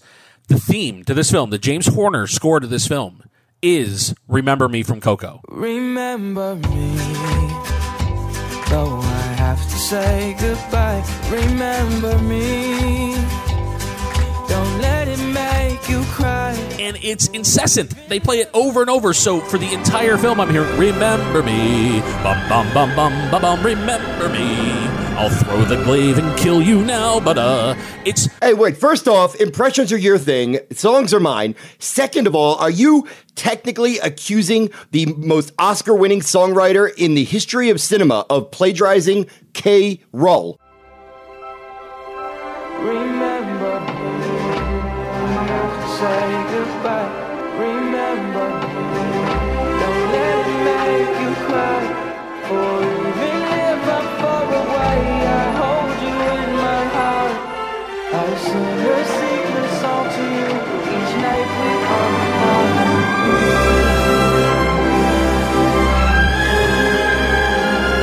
Nope. But it's a horrifying coincidence. All right, Drew, now we're going to go live to Gene Hackman in his agent's office. I'm Gene Hackman. Uh, Gene, um, I, I I'm happy to see you. Yeah, I, Yeah, listen, listen. Uh, I don't do a good Hackman, but here's the thing. Dustin had Kramer versus Kramer, and Jon Voight got table for five. And I brought Al Pacino here. Uh, he did author, author. Uh, you got any more screenplays with kids in them? Al, I, I'm not sure what Gene's talking about. Um, uh, uh, screenplays with Listen, kids. man. Dusty Hoffman did that thing with the kid, right? And that had nothing. One kid, one child. My movie had a whole lot of kids. I had kids coming out of my ears. I had so many kids in that film, we lost a few. Nobody knew it. But I did it so good, you gotta wonder now why somebody wants Al, my sloppy Al, seconds. Just tell me the name of the project you have for him. Miss Understood. I don't know what to say to them. Tell them the truth. Andrew, what I want to say to you is not very easy. You should have told me. Academy Award winner Gene Hackman, E.T. star Henry Thomas, and Terms of Endearment newcomer Huckleberry Fox. Three performances you'll always remember in a film about love and understanding you'll never forget. Misunderstood, rated PG. I want to use this as a transition into the next movie because our next movie is directed by a guy who, by all accounts, everybody loved and was a great dude. And I have to say, an officer and a gentleman hates women. Richard Gere is earning his wings the hard way. You ready to quit now, Mayo? No. It's up to Louis Gossett Jr. to make him an officer, oh, I got nowhere else to go. and up to Debra Winger to make him a gentleman. I love you.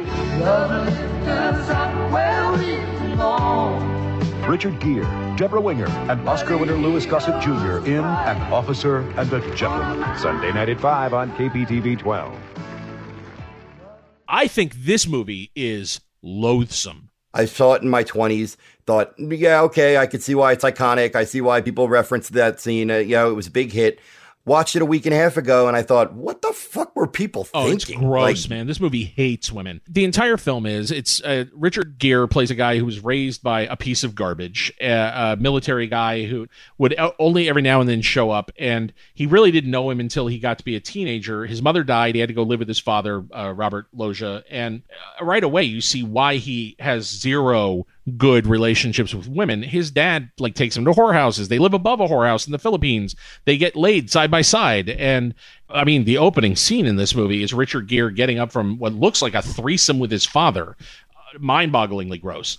And then he joins the Navy because he wants out. He wants to be something better. He wants to be better than his father was. And so he moves to this small town where they have the naval trainee program. And it's for everybody who's going to be an officer who wants to jump into the military at that level. So all the drill instructor stuff in this movie with Lou Gossett Jr. Gossett's great, and he got Oscar nominated for this, and he does what he's supposed to. Debra Winger, again, she can't play a false note. She's incapable of being anything but good in a movie. But the engine of this movie is that the women who live in this small town all want to trap an officer, marry him, and get out of this small town. So the movie is about this sort of transactional relationship where every woman in this movie wants to catch a man. You know, that iconic ending. You talk about why the ending is iconic. I think that ending is bullshit. That ending is the most unearned iconic ending of all time because he treats her like garbage all the way through the movie. He doesn't want a relationship. He makes it clear all it is is sex.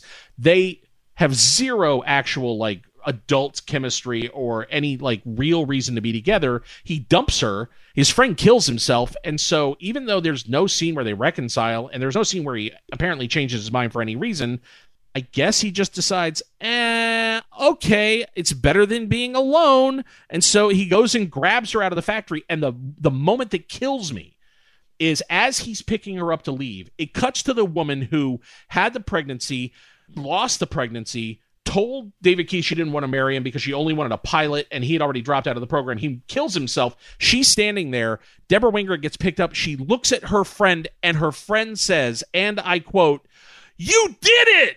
Yeah! You did it! Fuck you. Fuck you and fuck your movie. the screenplay is written by Douglas Day Stewart. He wrote The Blue Lagoon, An Officer and a Gentleman, Thief of Hearts, Listen to Me, and The Scarlet Letter with Demi Moore. That's an impressive track record. I mean, impressive as in how can you produce that consistently terrible films? And this is far and away his most accomplished film. Lou Gossett Jr., great. David Keith, quite good in a, in a small role.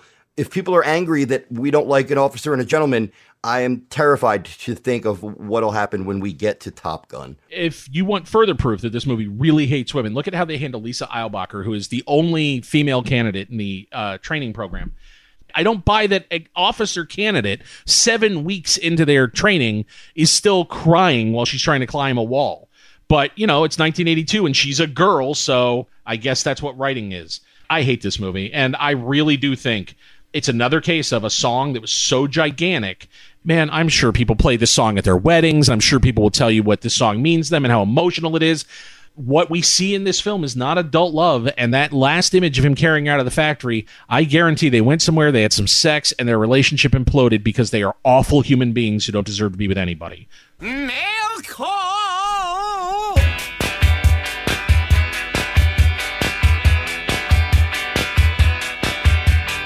All right. What trend in 80s films do you hate the most? And what trend would you like to see come back? This is Celtic Ray Filmworks asked this. Um, one of the things that I'm most excited to revisit trend wise as we go through these is the trend of movies where our American heroes fight side by side with the heroic Taliban against the evil Russians. Because there's about six or seven movies where the Taliban are the good guys, and they're portrayed as like these rowdy rebels who they're going to hook up with America, and it's going to be awesome. And it's just one of those cases of, ooh, ooh, if you'd had a crystal ball, ooh, Rambo might not have done that. That's an interesting trend. I hadn't thought of that, but yeah, um, my trends that I dislike are pretty obvious. We'll get we're soon approaching 1983, and 3D was temporarily rather prevalent, and we'll detail how ugly that was. But one thing that I like in the 80s that I wouldn't mind seeing make some sort of a comeback, and I don't know if there's much room for it in today's superhero laden landscape, back in the day, we had Arnold, Sly, even Chuck Norris, and it would be nice if we could get back to that, uh, where we have five or six different action icons, and I certainly don't mean all men. You know, we have Jason Statham now, but do we have any contemporary action icons that were like the 80s, Drew? I think the closest is The Rock, who is a cartoon that is self-made, and I think that's what Arnold and Sly and those guys were. You know, we talked about the fact that when we were watching Rocky Three recently, I felt dirty watching how Sly was shooting Sly. Like he's really into himself. And I think in the 80s we did. We had a couple of big icons that were cartoons. And I think there's always a space for that. It really depends on um, what projects there are out there for them. And you look back at the filmography of some of these guys, and really they're limited by the material, not by them. And then there's other guys who you could have given Chuck Norris every great script that ever existed, and he was never going to be more than Chuck Norris. Uh, and I'm not saying I necessarily want a return of uh, assembly line action generic junk. Uh, but I, I like having a handful of action stars that are, you know, reliable who'll turn out a movie or two a year. That was fun, even though a lot of the, a lot, if you go back and look at them, a lot of their just their normal programmer B level movies are, are pretty dull. They're just not all that great. One of the things that I would like to see a return from, and it really didn't start until I, I think Die Hard is the moment where everything changed. And it's almost a reaction to what you're talking about with Sly and Arnold and guys that were cartoon superheroes. I miss human beings in action movies. Human beings who can get fucked up and who can get hurt and who are terrified. And even in like Transformers, look at Shia LaBeouf running around the edges of buildings and jumping off things and sliding around and and physics don't seem to work for him and and he never really gets hurt in anything. And and I think in every action film now, even if you're meant to be the standard guy character, you're doing super heroic stuff and you're withstanding super heroic abuse. The best thing about Die Hard is when you notice how much his feet are bleeding.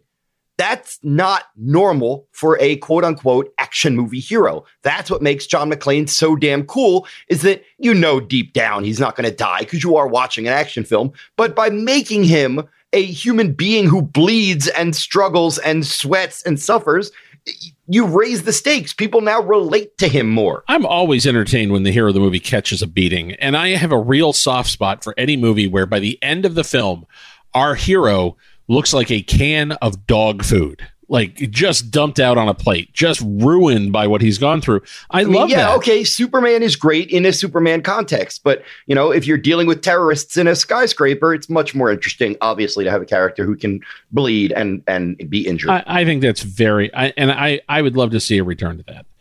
And we are now going to end with a film that is, The reason we wanted to do this in the first place. yeah, this is one of the movies that inspired this podcast. What am I? I'm Popeye, the sailor. Popeye, Olive Oyl, Bluto, Wimpy, the Commodore, and Sweet Pea. Popeye! I live. Popeye, I'm Popeye. All your favorite characters come alive in Popeye. It yam what it am. You, Drew, true or false? This film was a box office bomb. I will say this: it was critically reviled. I even remember Pauline Kael, who was up Robert Altman's ass as far as a critic can be up a filmmaker's ass. She said, "This doesn't work. It just lays there. It's not good." And I remember the critical response was a drubbing. He got his ass kicked. But I have done my research uh, as a as a guy who loves the movie. It, it did decent money. It's just that it was a it was a co-production between Disney and Paramount, which meant that they they had to split a big pot, and they all expected it to do better. As was Dragonslayer. Yeah, and it did make its money back. Uh, and by this point, as it's being a cult classic, I I'm sure it's made its money. But I don't really care about how much it made. I don't care if it stands out as a major bomb.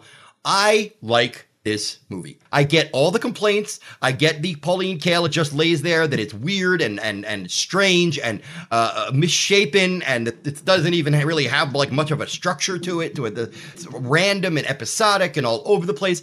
I don't care. I like the production design. I love the songs. I like the cast. I like that it's weird. And I think it captures the spirit of the original comic strip pretty darn well. I, I get that people think it's ugly and dreary looking. Fine. I think it's evocative. I think it's nifty. I think it's cool. Anybody who grew up on Popeye cartoons has to agree in the pantheon of comic book movies, Shelley Duvall as Olive Oyl has to be one of the best pieces of casting you could possibly imagine. It's it's ridiculous, and she is made of rubber in the film. Like you watch her arms and legs and the physical performance she gives. The fact that you have guys like Bill Irwin who are just background in this movie, and their whole job is to contribute to the comic book atmosphere. What works about it is exactly that. Bill Irwin's a cartoon anyway. He's a genius. Like if you've ever seen phys- his physical work on stage, or you've seen his uh, Fool's Moon or any of the the live shows, he's a genius. And and he absolutely contributes to that feeling that you're in a cartoon world. There's so many little beautiful touches. I love when Bluto opens the door. Popeye and Olive Oyl are standing there together with Sweet Pea, and he gets mad. And you go to the red, and it's not a filter. They painted the set red, they painted the costumes red, and everything was actually turned red for one second. That dedication to getting cartoon reality to happen is what I think Altman did so beautifully. And I love the Nilsson songs. Love, love, love, love, love, love, love. And all at once I knew, I knew it once, I knew he needed me. There's a reason that Paul W.S. Anderson used some of them in, in uh, Punch Drunk Love. When I talk about the hype stuff, I had the soundtrack for this. I had the making of book for this. I had the script book for this, which was just the photos from the film. I absolutely was 100% on board even before it hit theaters. I knew the album already pretty well by that point. And then I saw the movie.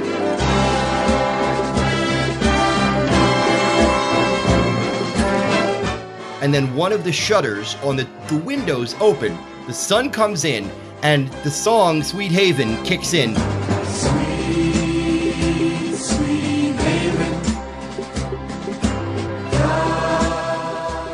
From that moment on, that to me is as beautiful as any musical moment ever. You could eh, put it up against Singing in the Rain or Grease, whatever musical really moves you. That there are moments in Popeye that move me that much. I also think this is the first, you know, it's very, very early in Robin Williams' film career. I at this point, he was still the lunatic wild man from Mork and Mindy, and people didn't quite know what to do with him yet.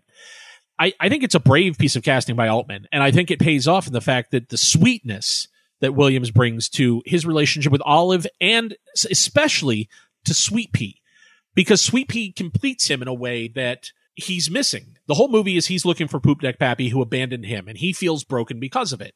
He finds Sweet Pea. Yeah, and Ray Walston, who is phenomenal and who has one of the great numbers in the film when he finally shows up and sings about kids.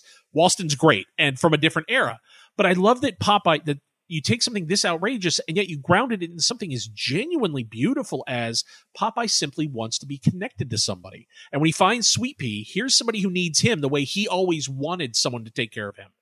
And so he can be that. And that's beautiful. And Williams actually plays it. It's not a joke. It's not thrown away. It's really enormously sweet throughout the entire film. And I think that the film earns real tears from from the way it drops the stuff at the end. That the family stuff connects. It really works. half of this is nostalgia. We loved Popeye when we were kids, so you can never fully separate that.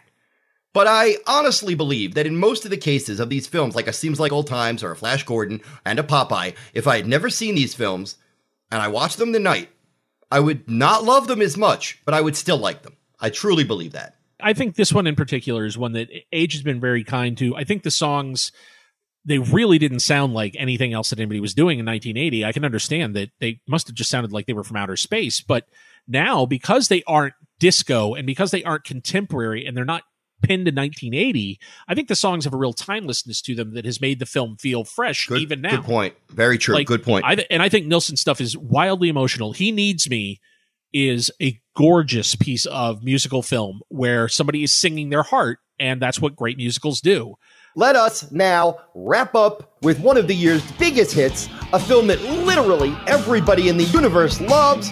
Ladies and gentlemen, boys and girls, He's the new kid in town, and the music's on his side. Let's dance! Footloose.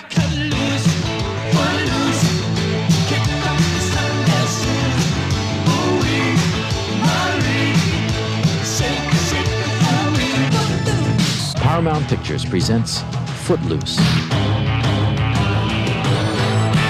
the year is 1984. You just walked out of the theater. I say, Hi, my name's Scott Weinberg. And you say, Hi, hi, new best friend. What did you think of Herbert Ross's Footloose? And you would have said, Uh, yeah, it was pretty fun. That was pretty cool. Ah, um, no. If it was me in 1984, I would have jumped onto your face like a howler monkey and said, I loved that movie. I thought it was smart and deep and meaningful. And it's not. It's not about any of those things. It's just about selling a soundtrack. Okay, this is interesting because when I walked out of it in 1984, I would have said to you, really made use of that soundtrack. And boy, that ending really knew what the fuck it was doing. Uh, that was, that ending is confident. That ending, man, if you ever want to see three six foot four white guys doing the worm and breakdancing, then yeah, Footloose has the best finale I've ever seen. I want to do a bonus episode with you where we're going to pick the 10 best final scenes of the 80s, not for how they work for us as personal film viewers, but for pushing an audience out the door going, I, everybody in the world should go see that movie. The movie is about a kid who wants to put on a dance in a town where Moody John Lithgow won't allow them to have the dance. And then at the end, 15 people gather in a barn and dance, and glitter is thrown, and then the credits roll. The opening credits have more of a pulse than the final sequence of this movie. You are so high. You are so wrong. I do. I am not high when we record this show. I will be high in about 15 minutes. Damn you. 100% wrong about that. But I will say the opening credits are just as important to the overall success of this film. And this movie is literally somebody looked at Flashdance and they went, all right, we need a gender switch version and we need it to be as facile as possible. It needs to be as deep as an Oingo Boingo video. It needs to be as plot heavy as a three and a half minute music video. About an hour into the movie, he changes his mind for no good reason. Oh, Diane no. Wiest is Oh, his that's wife. not- what, what a waste! That's not true that there's no reason. It's not a deep reason, but the reason is because eventually he has to thaw about the death of his son. There- there's so much wrong about this movie. Dean Pitchford wrote this movie. This guy is a composer. He wrote Fame. He went around to composers and had them write songs that would be themed that to fit into the theme of this movie. And then he literally built the screenplay around the songs. And as beloved as this film is, you can tell that the screenplay was an afterthought. I would argue you can tell that the screenplay is a jigsaw puzzle where it's like, okay, I've got this song, so I need to build a scene around that song. And it's a jigsaw puzzle. He built a five minute tractor chick- chicken sequence. Two idiots sitting on tractors. The camera cuts from one tractor to the other, and the music is blaring as if you're watching The Raid 2. It's unbelievable how sloppy and silly it is. This is a guy who was born in Hawaii. And now he's a he's a, a Broadway composer, and he's writing a movie that takes place in Ohio, ostensibly in 1984. This movie feels like it was supposed to take place in 1951. Oh, it's super cornball, dude. But but no, this was dated when it came out. Nobody in the 80s acted like this. well, this. that's not true though. There's satanic panic was happening, and there was the, you were absolutely seeing a rise of the the PMRC wanted to put the record label. Uh, you know, there was the pushback against Two Live Crew. The 80s were very afraid of pop music again in a way that the 50s had been, and this movie actually got a little bit ahead of that because it started to really didn't play out in pop culture in real life, and we will see the rise of maybe this rock and roll is fucking our kids up again. It's the Reagan 80s, man. The only good song on this soundtrack is by Quiet Riot. Wow. Where in this film is there one impressive piece of dancing? One. You can have that conversation with Herbert Ross. And the reason that I do think this film works, and the reason that I'm in a very different place than you and surprised a little bit at how we crisscrossed here, because like Footloose was not a big deal to me, but I got it because it is incredibly simple about how it wants to make you happy. And that's Herbert Ross as a dancer, as a guy who his whole life is dance. And his films largely are about dancing. We've talked about how much we love Pennies from Heaven. Pennies from Heaven is a terrific film in which when he shoots dance and emphasizes dance, he does it in a very particular way. We talked about that Chris Walken dance scene, and that is one of the best directed pieces of dance from the 80s, just in terms of understanding. I want to see this performer's whole body. I want to see what he's doing, and I know how to shoot what he's doing to sell every bit of why this dance is great. And he does none of that. I disagree with you. The opening scene of this film is about one thing feet. And from the very beginning, when he plays that song, it's just feet and that beat. And some of those people are terrible dancers. It's not about whether they're good or not. It's about the joy of the doing it. Chris Penn is most of the people watching this film. They can't dance. Chris Penn couldn't dance when he started making this movie, and I would argue Chris Penn couldn't dance when he finished making this movie. Chris Penn looks like a bear who has been trained to dance. But uh, one of the best things in the film, I will give you that. He also looks like he's having the fucking time of his life while he's doing it. And that is what this movie's about more than actual good dancing. Herbert Ross can shoot a dance scene that would fucking knock your socks off, and he's done it, and he's proven that. What he's doing in this movie is different. This movie is about a town where dancing has literally been repressed. So when people are allowed to dance again, they don't know how. When that final dance scene comes up and they get into that dance circle, and you're saying there's not a good dance move in that scene, but look at them. Look at how happy they are. Look at the joy and the energy of that sequence. And it's weird because I would have been less generous in the 80s than you would have been. And I think I'm way more generous to it now than you are. All right. Okay. So we're done. That's it. So thanks, everybody. And. Oh, is it time?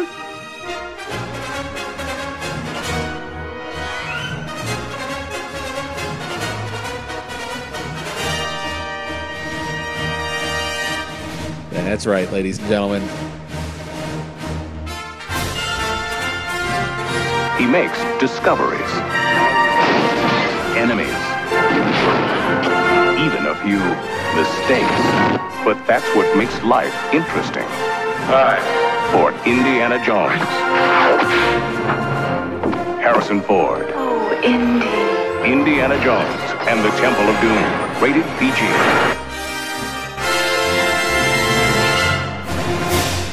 I'm so excited. You and I have had conversations about this movie on and off for years. I don't want to put you in the position of feeling like you are anti Temple of Doom because you're not.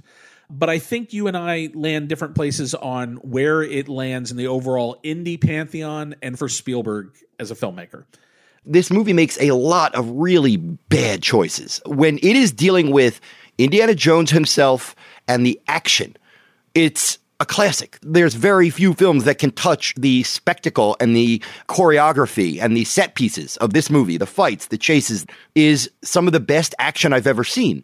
When the action is not happening, it's alternately a dull and ugly movie. I think that's a fair assessment. I will counter by saying that I think this is a more honest reflection of the pulp roots of Indiana Jones than Raiders is. Indiana Jones and the Temple of Doom is fascinating because I think it may be one of the more revealing and personal movies Steven Spielberg ever made. Accidentally. I don't think it started that way. I think it ended up becoming that. And I also think it is a very honest reflection of its pulp roots. Pulp depended on a lot of crazy stereotypes about the world. There was the Western world we knew, and then there was the rest of the world that was crazy and exotic, and anything could happen. In particular, there was a fascination with India that we didn't inherit. It really wasn't our generation's thing. But because of stuff like Gunga Din and because of sort of the pop culture for the the generation that made Temple of Doom, I think this is their reflection back on those things that they grew up on.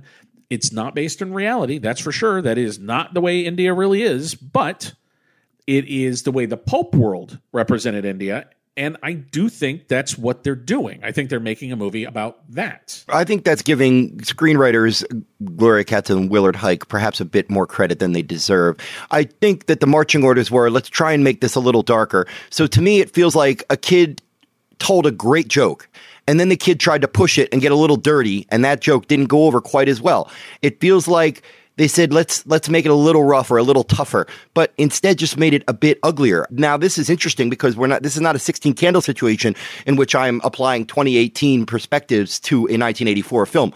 In 1984, I thought, why am I? I don't like that he's whipping children. I didn't like that. I thought it was mean and ugly. That wasn't what I was hoping for from a Raiders of the Lost Ark sequel.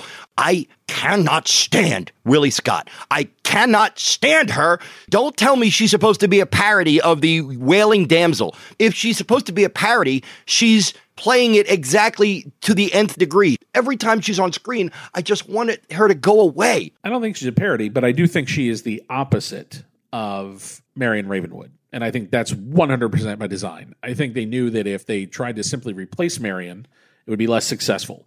And he doesn't end up with Willie Scott. We know that because she's I gone by don't Raiders of the Lost Ark. care if he ends up with her or not. I have to spend two hours with her.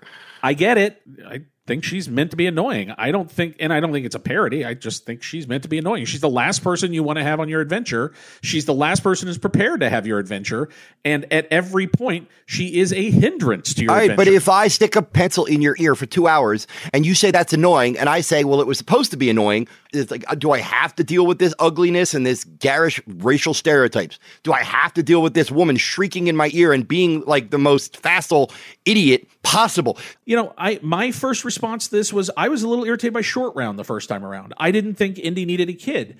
There was a conscious decision that they were not going to make the same adventure the next time. And I do think that there is something that happens in this movie that doesn't happen in Raiders, which is we actually see a change in Indiana Jones in this movie. As a character, he goes from being utterly self motivated at the beginning of this film to somebody that does something heroic at the end of this that has nothing to do with his gain. What I eventually ended up really liking, and what I like more as I get older, is I like that it is Short Round who ultimately turns Indy around. And their relationship in this movie is so good. Ultimately, the conversation about this film, what is interesting, when this was made, there were so many things going on behind the scenes that I think bleed through into the tone of this movie. These were some unhappy dudes making this movie. You got to remember, Spielberg's going through a wicked divorce at this point. You've got to remember that George Lucas is going through a wicked divorce at this point. You got to remember the Twilight Zone accident just happened, and Frank Marshall literally can't go back to the United States. And Spielberg's not too sure he can either. This is a moment where these guys, for the first time since they were anointed as the new Hollywood gods, suddenly found themselves in a totally different place than they thought they were just two years earlier. They were on top of the world, and suddenly they're getting kicked in the nuts nonstop. So the darkness in this film, Spielberg has even talked about this, that he looks at this movie now and has trouble looking at it because everything else is what he sees. And Lucas is a little bit the same way. And they've they've apologized to some degree for this film. I don't think they're apologizing for the movie. I think they're apologizing because so much of what they were feeling is in this movie. We do want to include our good friend and correspondent, longtime film writer, Eric Vespe, who is a desperately passionate fan of this movie. Biggest fan of the film. And we promised him that he could in- insert his two cents. So over to you, Eric.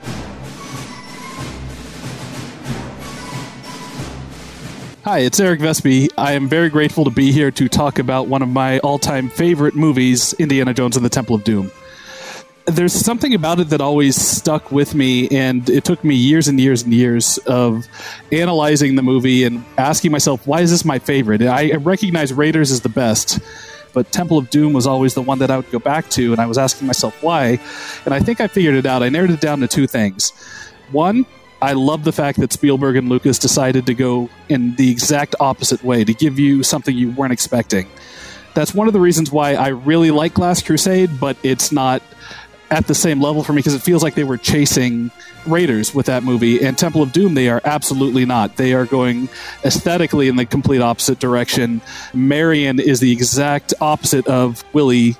Short Round is not Sallah even as a kid, I really appreciated that, and I appreciate that even more as an adult. That they were trying to give us something different. They were trying to continue that pulp storytelling and giving it a different light. You know, I've also also always been a big horror movie fan, so the fact that you know it's Indiana Jones in a horror setting always worked for me. But the the other aspect of it that I really kind of grabbed onto when I started examining it closely was that you know the movie's a prequel. It's kind of a stealthy prequel. They don't make a big deal about it, but that suddenly clicked something into place for me, and that's when we meet Indy at the beginning of this movie. He is Belloq. He opens the movie. Not only does he straight up kill fools, you know, at the beginning of the movie, he skewers a dude, but he is there to exchange an artifact for a diamond. Fortune and glory is uh, something that's said multiple times throughout the movie. That's what he's pursuing when he's pursuing the mystical rocks, he, the Shankara stones, he is not doing that for the benefit of the village. It's because it's fortune and glory. He gets the recognition for it. And so when you look at it that way, this is the movie where Indiana Jones becomes Indiana Jones. And that is the thing that took me from like guiltily loving the movie to unapologetically loving the movie because I love that you see him go from Belloq to Indy.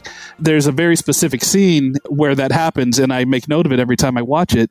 And that's the scene where he comes out of the, the dark sleep. He saves Willie, he saves Short Round, and then they're like, all right, let's get out of here. He has everything he wants. He has the stones, he has everything, but there's still the slave children down there. Indy, now let's get out of here. Right. All of us. That to me is the moment he becomes Indiana Jones. To me, that's the birth of the Indiana Jones character that I love.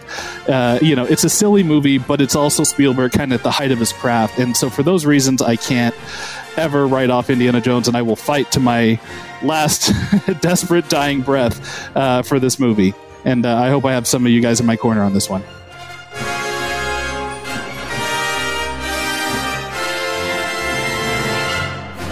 That guy, man, he, he's awful.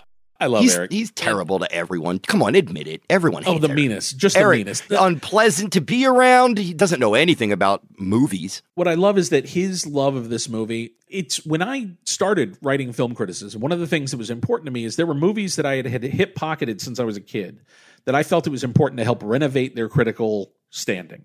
Movies like Conan the Barbarian, where I'm like, I, this was not well liked critically, but god damn it, I'm going to do my part. And I feel like this movie was Eric's project from day one. From when I met him, he wanted more respect for this film. It's fascinating to me his love for it.